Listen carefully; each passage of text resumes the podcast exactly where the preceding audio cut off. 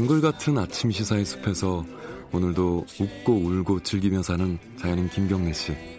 그의 하루 일과는 KBS 1라디오 김경래 최강 시사를 진행하는 것으로 시작합니다. 어, 그런데 이게 무슨 소리죠? 아침부터 열심히 준비한 자연인 김경래의 밥상 같이 드셔보실래요? 후회 없는 아침 건강한 시사 김경래의 최강 시사 네, 김경래 최강 시사 함께하고 계십니다. 오늘 굉장히 재미있는 게임 경기가 열립니다. 어, 뉴스 많이 들으셨을 거예요. 이세돌 어, 구단과 이 우리나라에서 만든 인공지능 한돌의 어, 이세돌 은퇴 대국이죠. 이게 펼쳐집니다. 이 어, 한돌과 세돌의 경기죠. 일종의. 근데 이세돌 구단 같은 경우에는 어, 일단 알파고하고 이제 1승 4패로 패배를 했다고 해야 되나요? 아니면 알파고를 이긴 유일한 인간으로 기록이 되기도 했고요. 어쨌든 그렇게 많이 알려져 있는 분인데 마지막으로 어, 한돌 인공지능 다른 인공지능 한돌과 은퇴 대구를 한다고 합니다. 이 얘기를 바둑 잘 모르시는 분들 많을 것 같은데 저도 바둑 진짜 모르거든요. 어, 이 이분과 함께 얘기를 들어보도록 해요. 깜짝 놀라실 것 같습니다.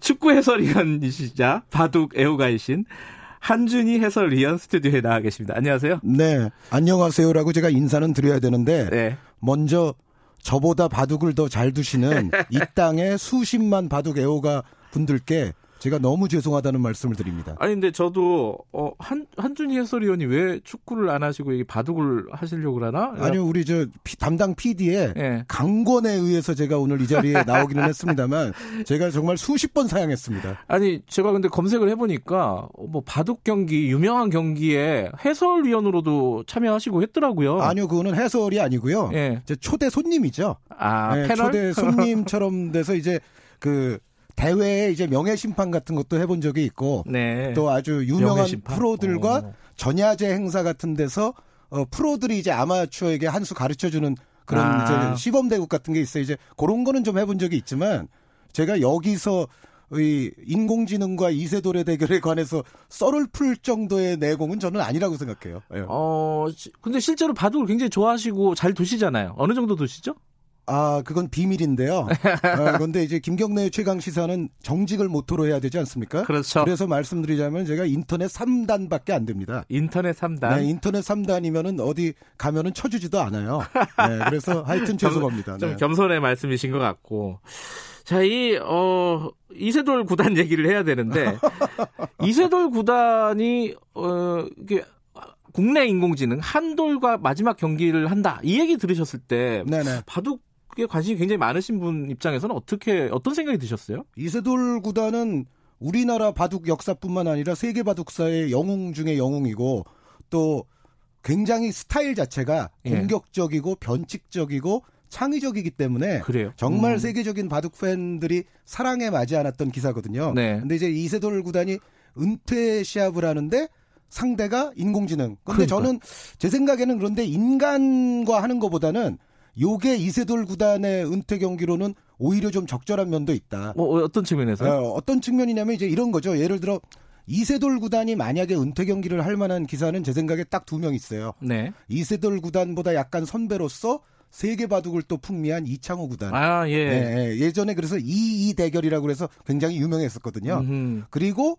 이세돌 구단의 또 평생의 라이벌이라고 했던 중국의 구리 구단. 아하. 요두 대결이 있는데 근데 이제 이창호 이세돌 대결은 제 생각에는 나중에 이제 시니어 바둑 이벤트 같은 데서 또 볼 수 있을 것 같고요. 예, 예. 그리고 그 이세돌 대 구리는 이미 2014년에 그 유명한 10번 승부를 했었어요. 아하. 예, 그래서 어, 이세돌 대 구리가 다시 여기서 붙는 거는 약간은 식상해요. 음흠. 어, 그래서 알파고를 정말 한 번 이겼던 인간인 이세돌 예. 구단이므로 은퇴 시합도 사실 인공지능과 하는 것이 저는 의미가 있다고 생각합니다.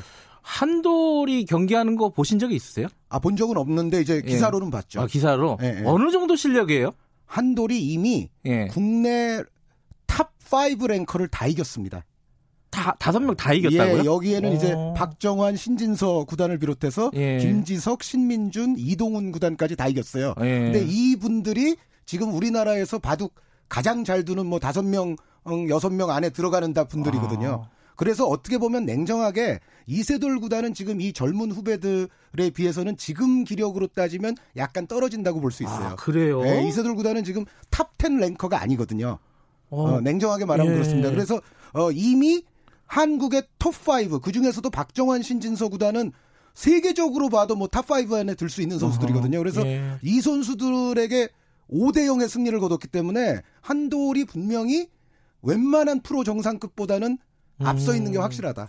예. 그러면 이제 사람들이 궁금해하게 여길 게 이세돌 구단이 한 번 이긴 네네. 알파고와 네.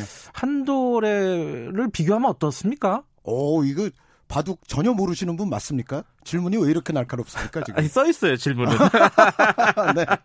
그, 저는 이제 제가 그 정도까지 말할 수 있는 내공은 아니라고 생각하지만 네. 제가 그냥 어, 사견을 말씀드리자면 네. 그 이세돌 구단이 한 번 이겼던 알파고는 비교적 알파고 초기 버전이거든요. 그렇죠. 그 버전보다는 지금 한돌이 조금 더 셀 가능성이 높습니다. 아. 아 왜냐하면 그 예전에 그 알파고는 이세돌 구단에게도 한 번 졌잖아요. 네. 근데 좀 전에 말씀드린 대로 지금 한돌은 박정환, 신진석, 김지석, 신민준, 이동훈을 다 이겼어요. 음흠. 그러면은 이거는 제 생각에는 그 당시 알파고보다는 지금 한돌이 더 세다. 음흠. 그러나 지금 한돌은 그 60연승을 했던 전설의 알파고 마스터 버전에 비하면은 그거보다는 약하다. 예, 예, 예. 그러면 전 세계 인공지능이 뭐 알파고도 있고 한돌도 있고 여러 가지가 있잖아요. 한돌은 어느 정도 레벨이에요? 전 세계로 보면은? 일단 알파고님께서는 전설적인 60연승을 하고 그 다음에 또 2017년에 이제 이벤트로서 커제 구단에게 3승하시고 예. 여기에 이제 재미있는 대국이 하나 있었는데 중국의 최정상급 다섯 명이 의논해서 두는 바둑이 있었어요. 아, 진짜 자존심 상한다. 네, 알파고 대 최정상급 세계 탑10 네. 랭커들인데 다섯 명이 의논해서 뒀는데 그래도 알파고가 이겼어요. 자, 그리고 나서 알파고는 은퇴하셨습니다.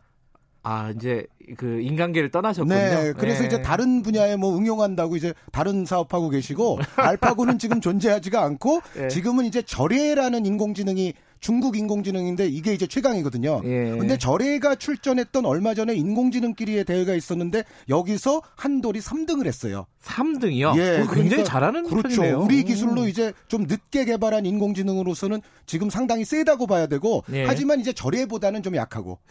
자, 그럼 어쨌든 오늘부터 세 번 연속으로 3일 동안의 경기를 치르는데 네네. 이세돌 구단이 두 점 접고 들어간다고 들었어요 기사에서 네, 네, 네, 당연한 거네요 그러면은 그거는 지금 이제 말씀이 맞습니다. 네. 어. 네. 그러니까 이세돌 구단도 두 점 정도의 차이로 일단 시작하는 게 좋겠다라는 거를 수긍을 하는 거죠. 음흠. 정말 한때 정말 세계 챔피언이고 그 스타일 자체가 어, 누구도 흉내내기 어려운 정말 창의적인 스타일의 바둑을 잘 두던 이세돌 구단이었습니다만 지금 일단 시작은 두 점 차이로 하는 게 좋겠다. 음흠. 그런데 이제 이세돌 구단이 만약에 이기게 되면 그 다음에는 이제 예, 호선과 거의 마찬가지가 되거든요. 호선이라는 아. 건 여기서 이세돌 구단이 먼저 흙으로 두기는 하지만 결국 또 백이 덤을 받기 때문에 이제 마찬가지 상황이 되는 음. 대등한 상황이 되고 만약에 이세돌 구단이 2승을 하게 되면 예. 그때는 이세돌 구단이 흙이 아니라 백이 돼요. 아하. 예, 예. 그러면은 만약에 이세돌 구단이 첫 경기에서 지면은 어떻게 되는 거예요? 두 번째 판에서는 이세돌 구단이 세 점을 먼저 깔고 시작해야 아, 됩니다. 세점 깔아야 돼요. 네. 또 한 번 지면 또 네 점 깔고요. 네 점까지 갈 수 있습니다. 야. 그러니까 이세돌 구단은 다 이기면 100으로까지 둘 수 있고 예. 다 지면 네 점으로까지 전락하는 이제 그런 음. 상황이 도래할 수 있죠. 근데요, 제가 바둑 몰라서 이건 여쭤보는 네네. 건데 두 점 깔고 네점 네 깔고 둔다면은 저 사람과 이제 어떤 사람과 제가 네점 깔고 둔 실력 차이가 어느 정도예요? 어 김경래 기자가 바둑을 전혀 모르신다고 했죠. 네. 그러면은 김경래 기자가 한 15점 깔고 저랑 두면 네. 제가 이길 자신 있습니다. 왜냐하면 바둑을 전혀 모르시기 때문에. 아니, 저는 그냥 아무데나 두니까 그런 거고. 그러니까요. 좀, 아. 좀 이렇게 약간 뭐 급수가 비슷하다 혹은 뭐 이렇게 웬만큼 둔다 그러면은 한 4점 차이면 겨, 실력 차이가 월등한 건가요? 4점 정도면은 아마 이제 프로에서 좀 센 분과 음. 아마에서 적당히 센 분. 그러면은 한 서너 석, 석점 이상 차이는 되지 않을까 저는 생각하거든요. 아, 그래요? 예, 예, 예. 어... 예, 요즘 이제 프로들은 인공지능과 공부를 하기 때문에 더 세졌어요. 그래서 이제는 아마 웬만한 강자라도 프로와 한 석점 음. 어, 아마에서 좀 약하면 한 넉 점 이 정도 가야 될 것 같아요. 근데 제가 여기서 말하는 아마는 저 같은 동네 바둑 아마를 얘기하는 게 아니라 아마로서도 이제 최상급에 계시는 분들을 예. 대상으로 얘기하는 거죠. 예. 그게 방금 말씀하신 이제 경기 방식이 어, 치수 고치기라고 하더라고요. 네네네. 기사에서 보니까 네네. 그게 이제 이렇게 어, 몇 점을 둘 건지 계속 이렇게 왔다 갔다 하는 변경시키면서 예, 예, 하는 예. 경기라는 거죠. 근데 그런 거 생각해 보면은 이세돌 구단이 대단한 결심을 한 게 굉장히 자존심 상하는 일이고 두 점 깔고 둔다는 것도 어떻게 될지도 모르잖아요. 그렇죠. 질 수도 있는 경기인데 이거를 은퇴 경기로 한다? 어떤 결심이 있는 것 같아. 이 정도면은 네. 그죠? 그러니까 2016년 이전에 네. 프로가 컴퓨터와의 바둑에서 뭐 저, 점을 깔고 둔다? 이런 거는 상상도 못하던 일입니다. 어, 저도 사실은 이 컴퓨터가 바둑을 과연 인간을 이길 수 있을까? 바둑으로서. 네. 저도 상상 못했거든요. 왜냐하면 바둑이라는 게 19줄 19줄 가로 세로 해서 361개의 이제 점이 나오는데 예. 그러니까 첫 수를 둘 때의 경우의 수가 361 가지고요. 예. 두 번째 이제 100이 둘 때의 경우의 수가 360 가지입니다.